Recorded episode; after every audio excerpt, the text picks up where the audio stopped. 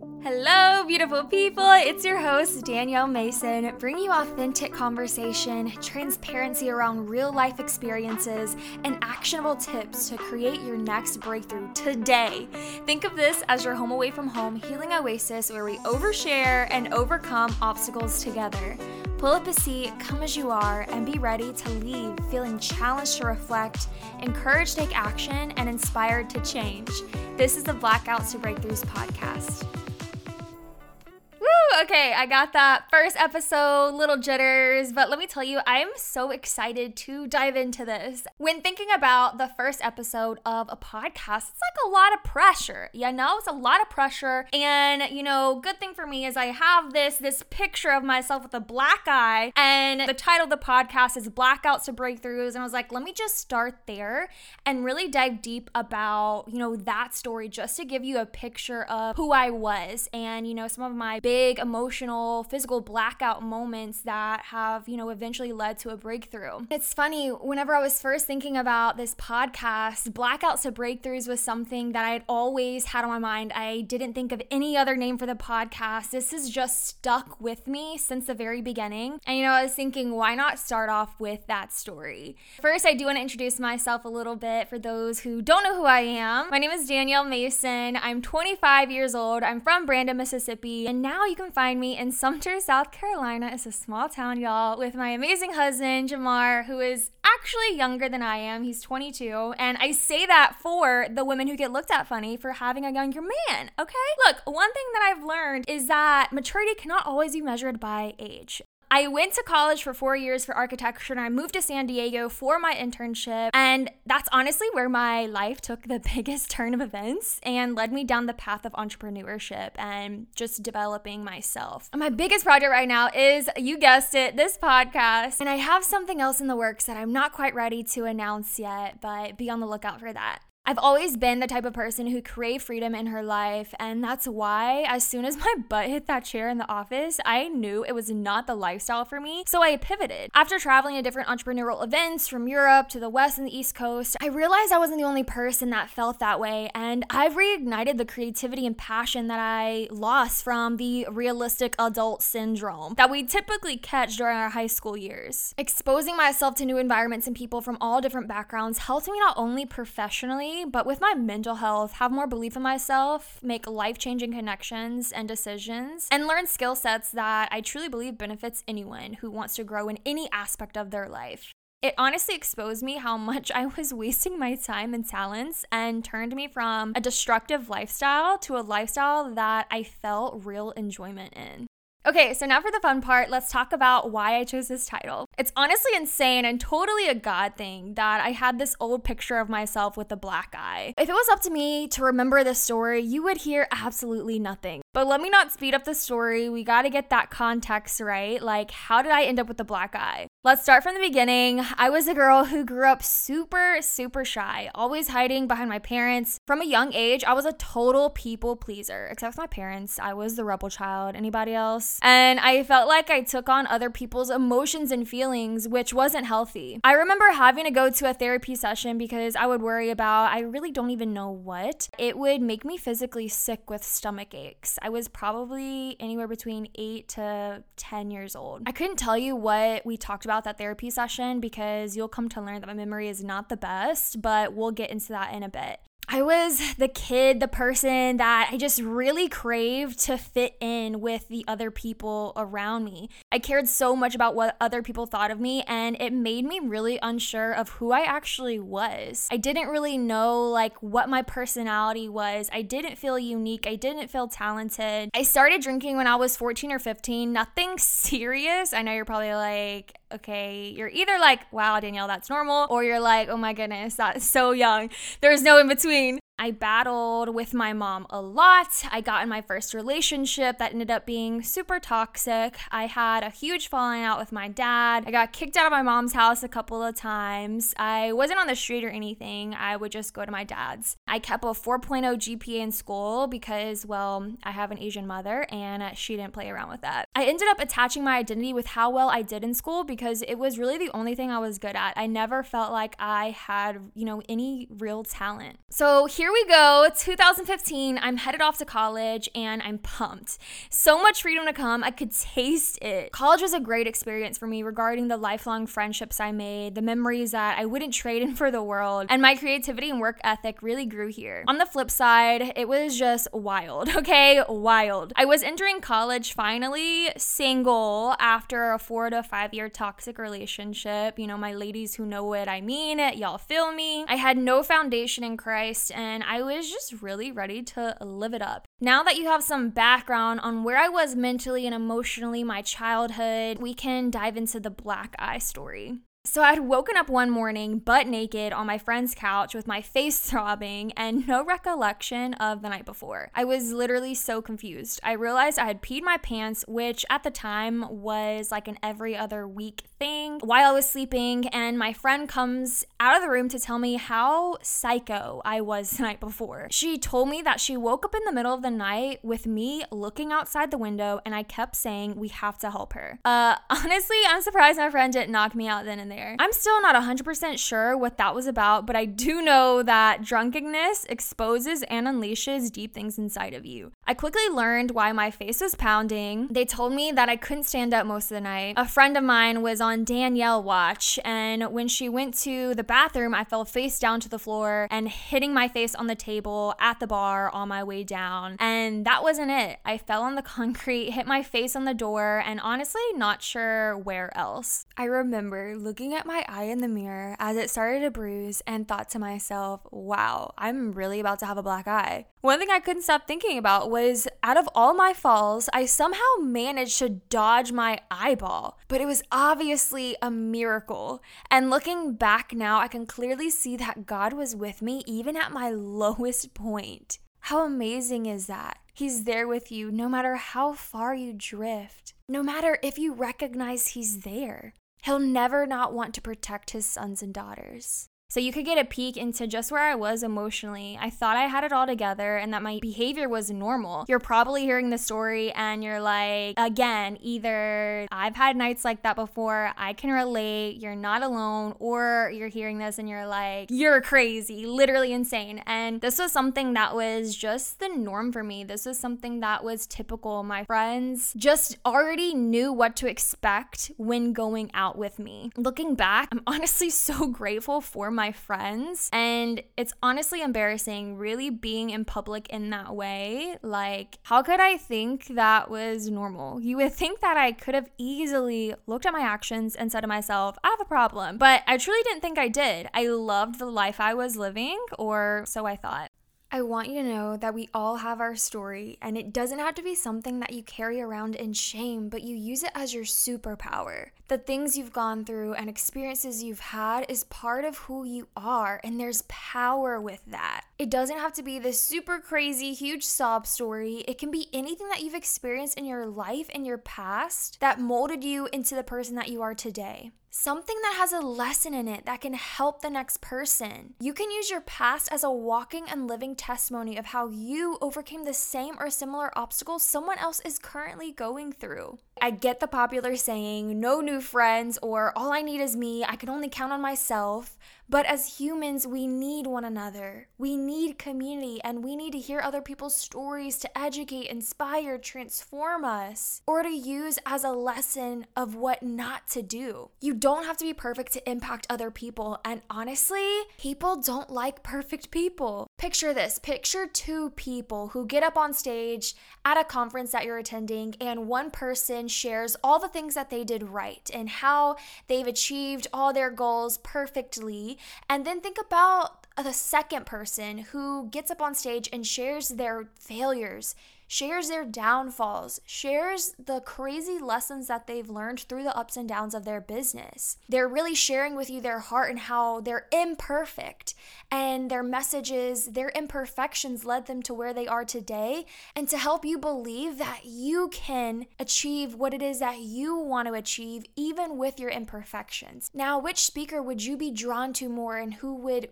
leave more of an impact on you. Maybe you're thinking, yeah, okay, that makes sense, but my story won't really impact other people. I don't have something that I can really give to others. And this is a question that I love asking people. I love asking people, what would you do if you had all the money and time in the world and failure wasn't an option? What would you do with your life? The most popular answers that I get is I would just help people. And good news if you're that person who is looking for a way to impact someone else, you can do that every single day with your story. The goal doesn't have to be impacting thousands and thousands of people from a stage. It can be impacting that one person at your job or in your business or through social media or in your neighborhood. I want you to think about just one person that left an imprint on your heart or that has inspired you in some way. It could have been the stranger in the store that helped you grab something from the top shelf. I love those people. Or maybe the funny guy in class that is so unapologetically himself, so it inspires you to feel more comfortable in your own skin. That's definitely Jamar for me. Or maybe your partner making you a surprise home cooked meal after a rough day at work. Or maybe your friend sending you a message telling them they're thinking about you. Or maybe it's a stranger in the drive through line at Starbucks paying for your drink order, even with the extra three shots you got.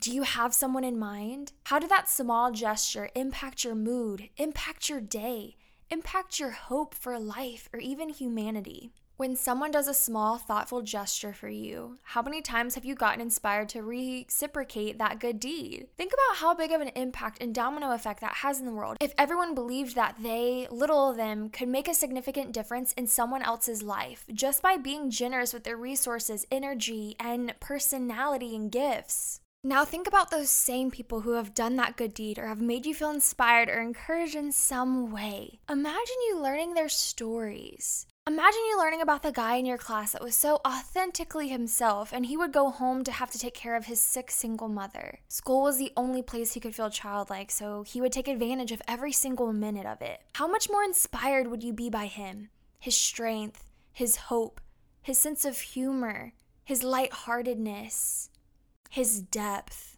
That's exactly the type of impact that you carry because you're created to impact other people with the naturally given gifts God has given you and with your story. It's so beautifully written out with the purpose to tell it. If you're thinking, I don't even have influence or people to listen to my story, look, I thought the same thing. And sometimes I still catch myself telling myself that limiting belief that, Danielle, your story doesn't really have that big of an impact. But I'm telling you, some of the most impactful stories I've heard in my life was when I was one on one with someone and we'd go deep. I'd learn about the hidden parts of them, the painful parts they've buried away. And I would look at the person they are today and I can't help but to say, wow, you inspire me. You don't have to be an entrepreneur to impact the masses. You don't have to be some extravagant, living lavish type person to really influence people. You can be who you are today with the story that you carry, with the baggage that you carry, and leave imprints on the hearts of the people around you, in your community, and through social media or whatever medium that you want to. People appreciate the mess. If you're somebody who is currently living in shame or fear of what others are going to think of you, I want you to know that you're in your head. People appreciate the mess. Why? Because people can relate with messy. Life doesn't come with a manual. Well, it does, but I wasn't interested in reading that manual until recently.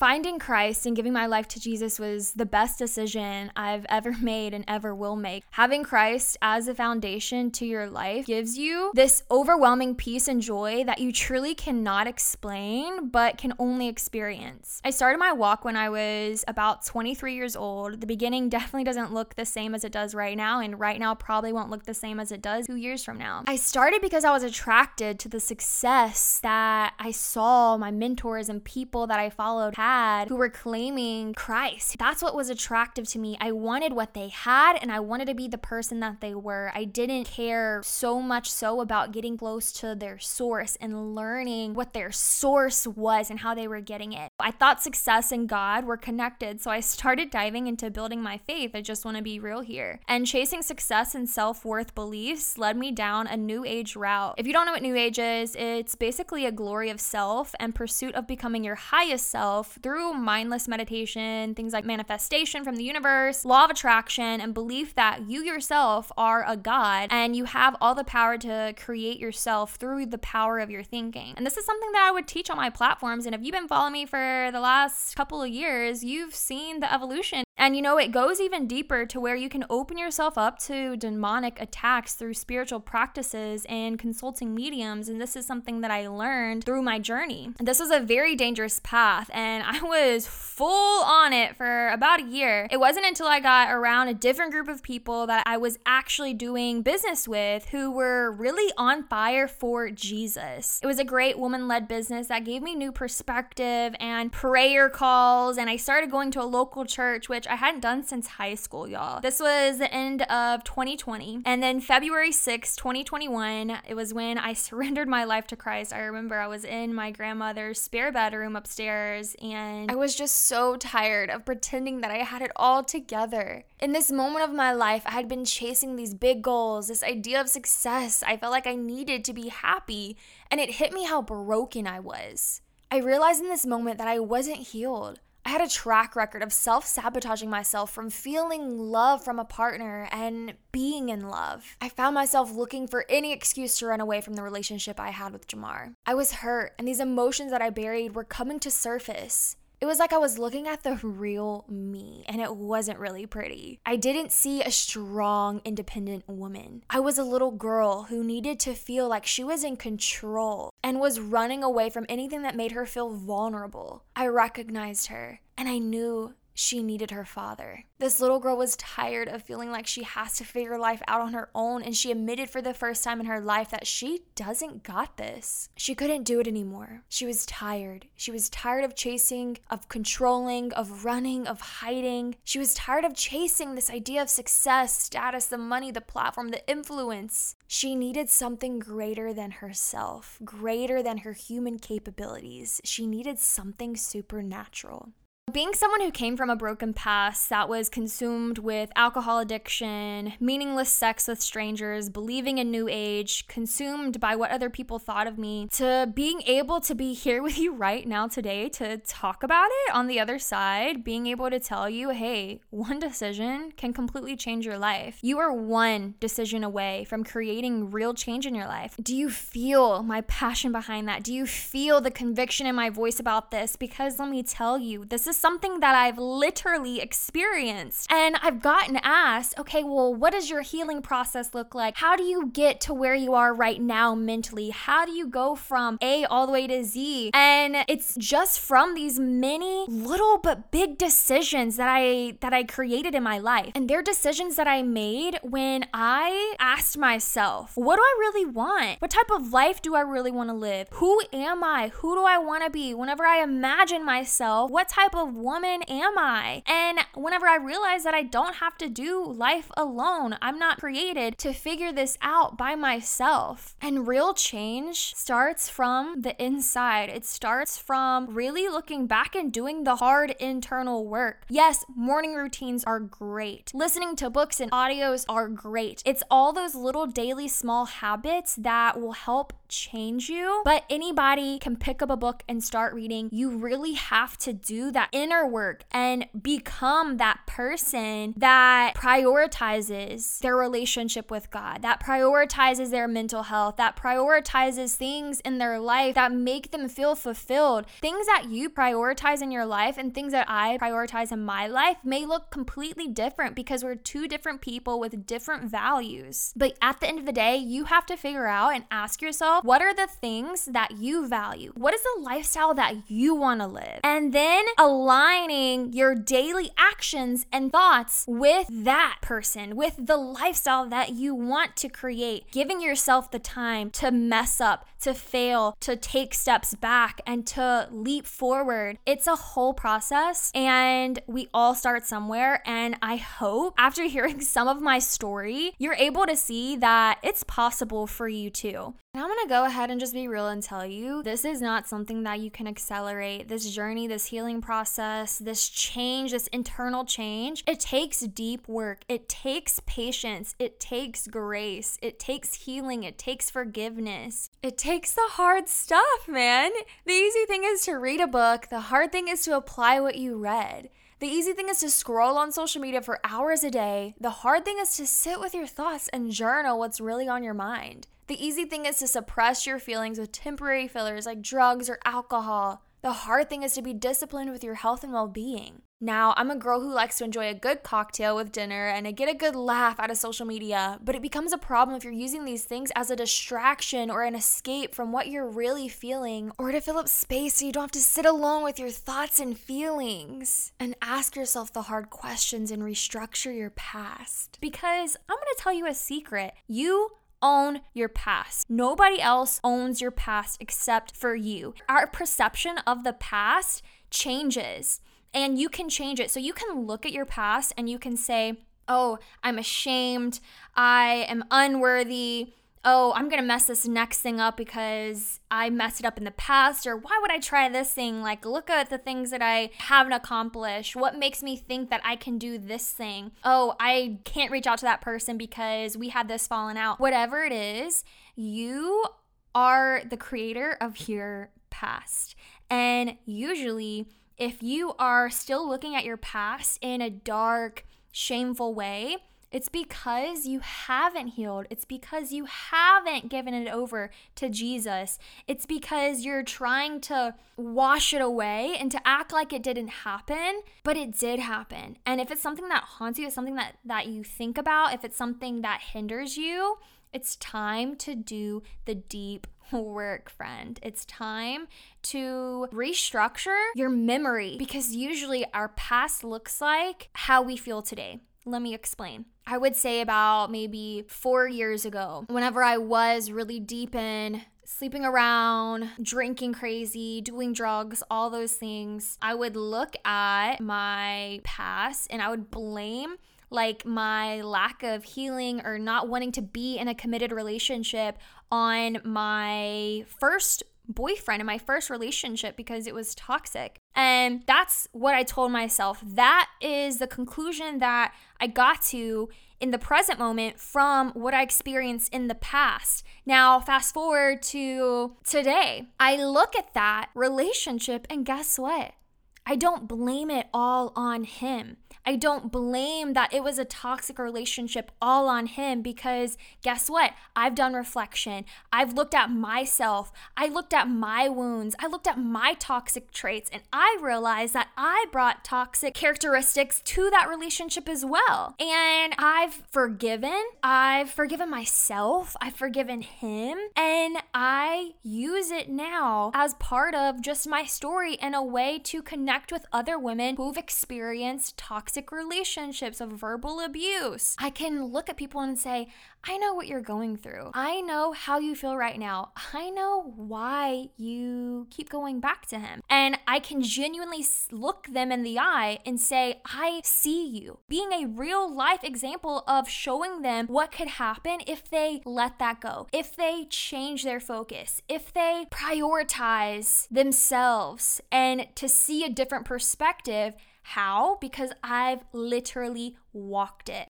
You can use those things to create a beautiful story whenever you're ready. Whenever you want to draw the line in the sand and say, you know what? It's time for a change. You know what?